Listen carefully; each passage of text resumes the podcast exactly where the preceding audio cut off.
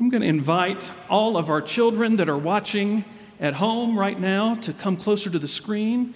And then we've got some children here today, too, in the sanctuary.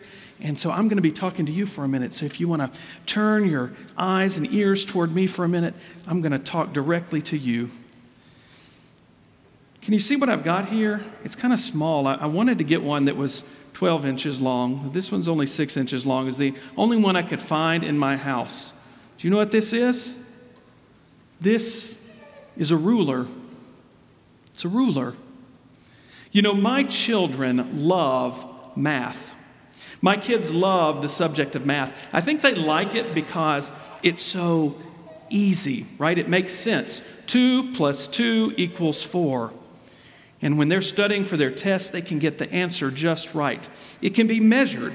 You know, we can use rulers in math as well, in mathematical equations. I was amazed recently when we saw NASA send a rover to Mars. They used all sorts of precise calculations to do that.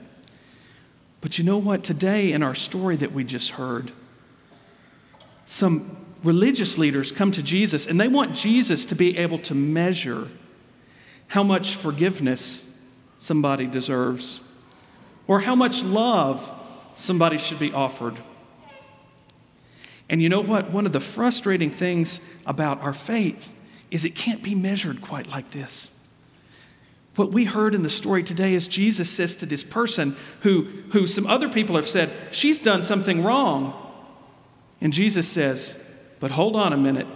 Before you get too mad at her, just know that I don't condemn you and I don't condemn her.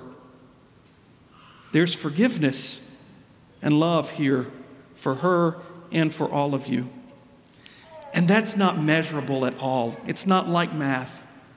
Jesus' love for us and God's love for us goes on and on and on and can't be measured. And that is the kind of love and the kind of goodness that we are asked to share in the world as people who love Jesus. So would you pray with me as we pray to the God who offers us endless and boundless love? Gracious God, we give thanks for all the things in this world that can be measured and can make sense. But also, I ask you to remind everybody here, even the smallest among us, that your great love for us cannot be measured. And it is that love that guides our lives. It is in your holy name that we pray. Amen.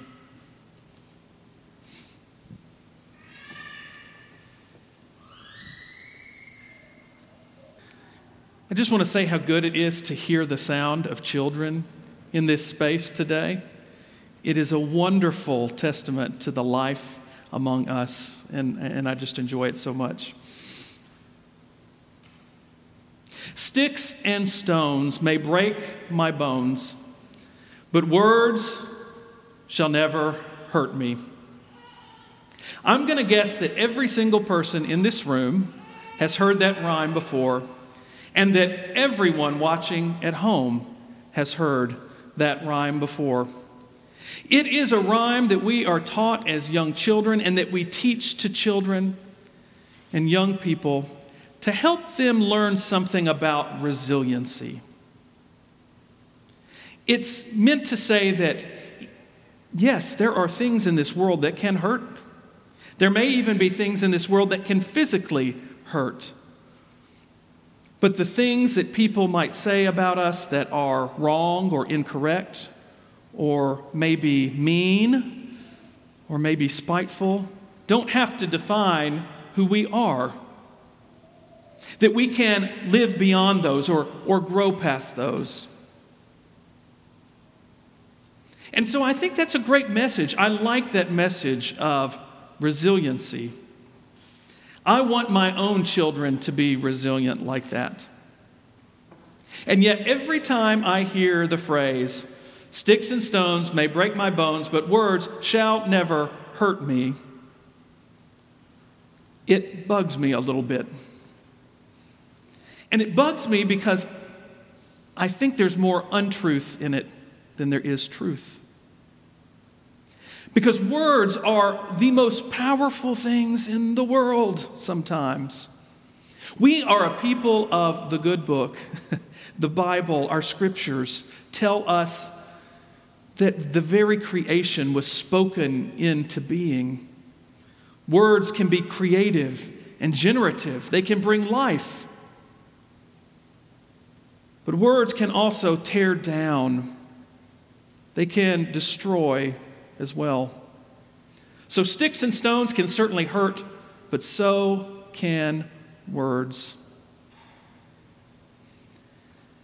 As I read through this story again this week, this vivid encounter of Jesus with these scribes and Pharisees and this woman that is caught in the middle of this argument, I couldn't help but think that this is a story full of sticks and stones and words. This story has been very popular throughout the ages. It's been popular ever since the days of the early church. And the funny thing about the story is it didn't even end up in the earliest versions of the scripture. And yet, because it continued to be passed around in the tradition, eventually it made its way into the book of John.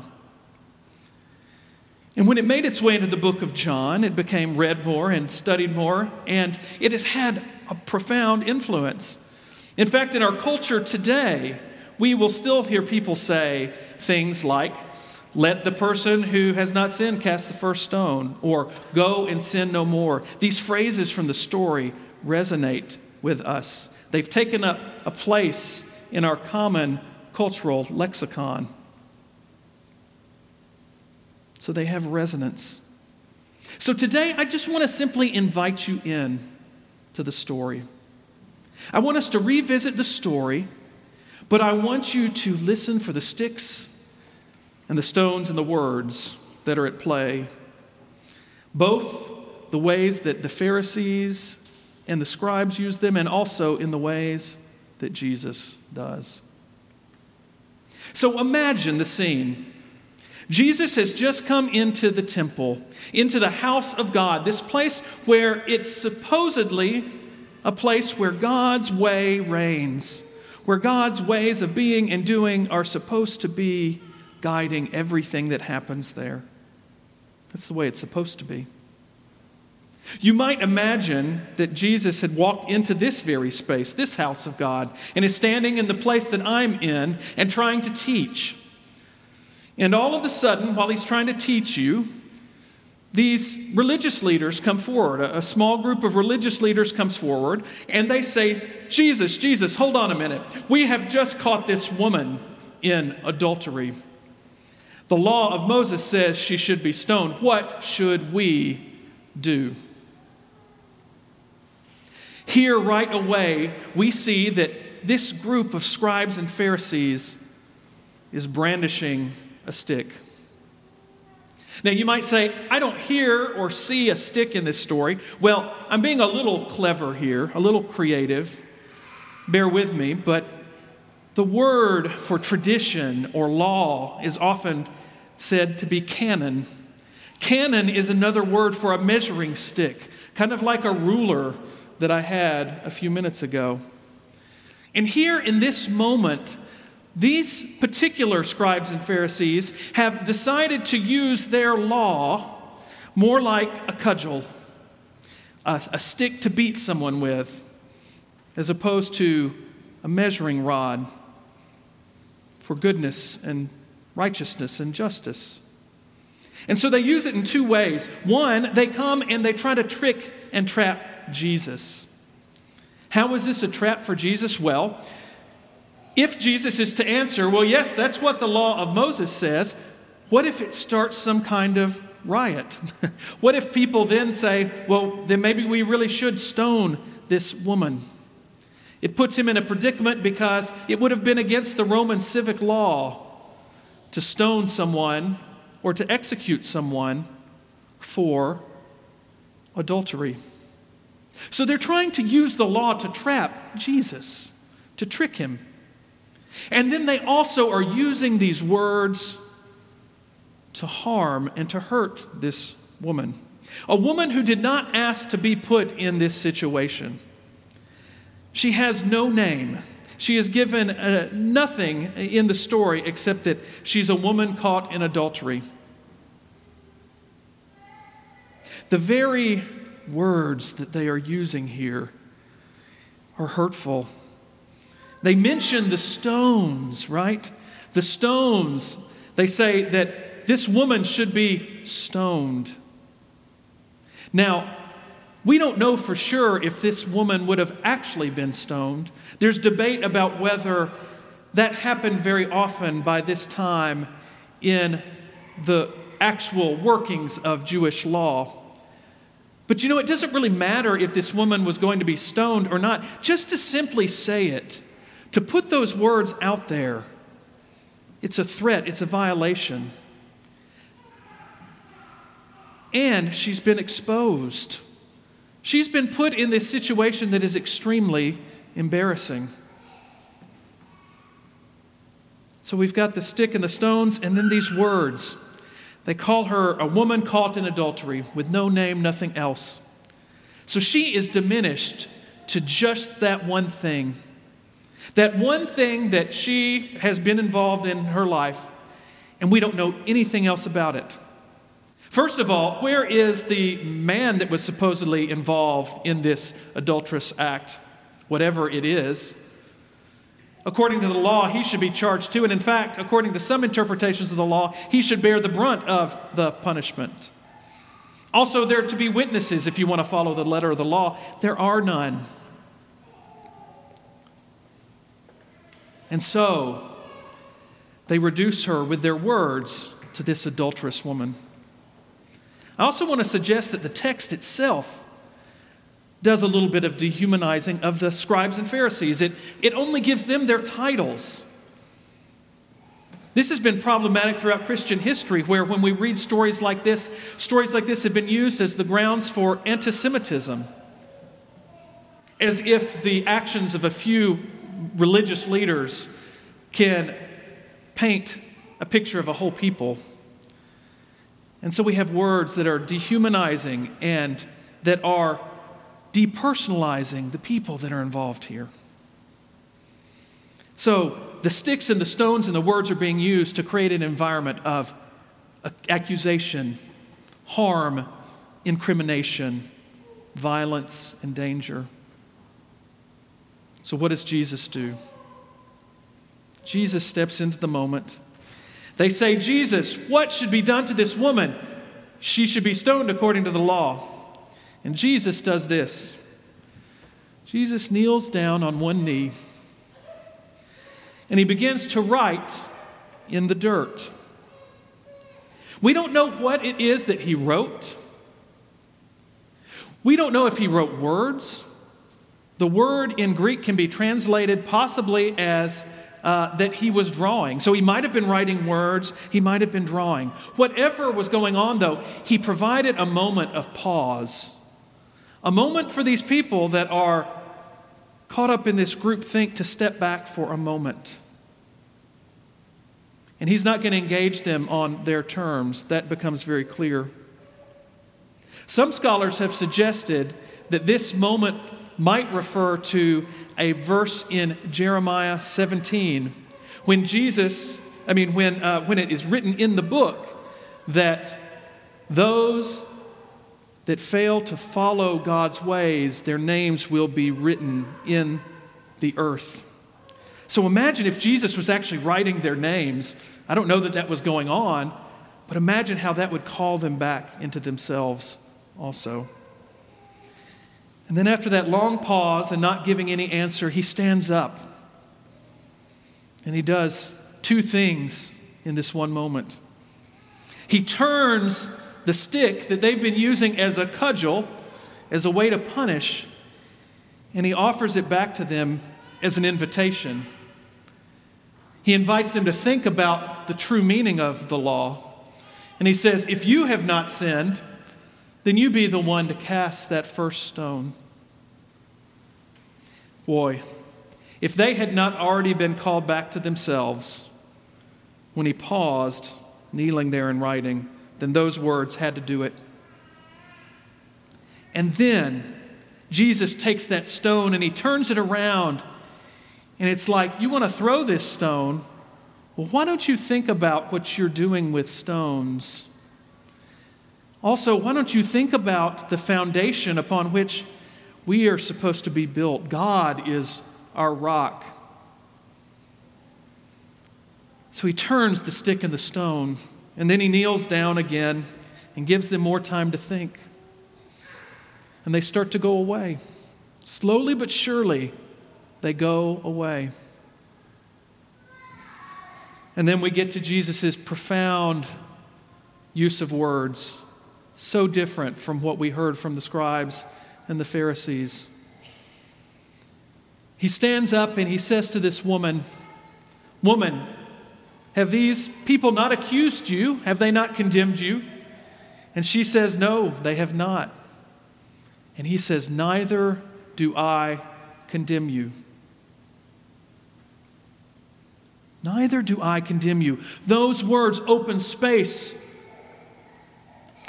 He's already opened space for the people gathered in the crowd to rethink things. And now he's opening space for her. It's an invitation using those words. And then he does say, "Go and sin no more." But it's important to notice something there. It has nothing to do with anything this woman has done up to this point. He offers this as an invitation to restoration, an invitation to do something new, to go about her life past this humiliating, degrading moment, and to move forward.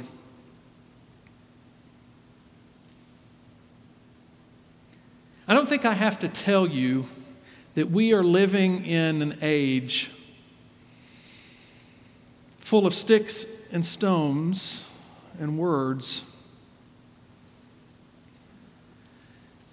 Every time I've thought about this passage this week, I've been reminded that more often than not lately, it seems that when we want to do good, when we want to express what is right and good, what the boundaries are to be, that sometimes we take that and we turn it into a cudgel instead, a stick with which to beat our opponents instead of an invitation to consider the goodness that lies at the heart of why we're saying what we're saying.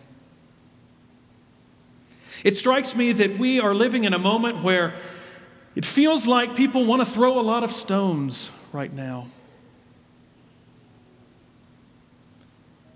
Instead of thinking about how maybe we all need to be considering how it is that we take stones and we build new foundations together.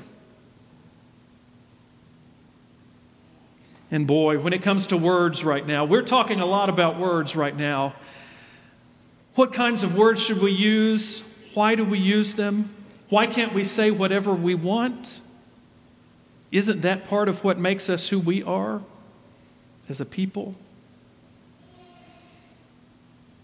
As I think about the words we use, we're invited to consider that when we exercise our mouths and our vocalizations and we say things to people, that when we do that, we're asked to guard their dignity and their pride. As the song says in "They Will Know We Are Christians by Our Love," we'll guard each one's dignity and save each one's pride. Those are the ways that we are called to use words. Those are the ways that Jesus used words. And so I simply invite you this morning to think about the sticks and the stones and the words that are in our midst today. I invite you to be people of the Word, the living Word, Jesus Christ, who shows us a different way, a way to use sticks and stones and words to build up and to point to God. And like my good friend Sam McLaughlin at Belmead United Methodist said when she preached on this last week, and we remember that God and Jesus convicts but does not condemn. So we are called to discern what is right and what is good, but we don't do it in ways that are condemning. But we do it with sticks and stones and words that build up, that don't tear down. And in doing so, we find restoration. Thanks be to God.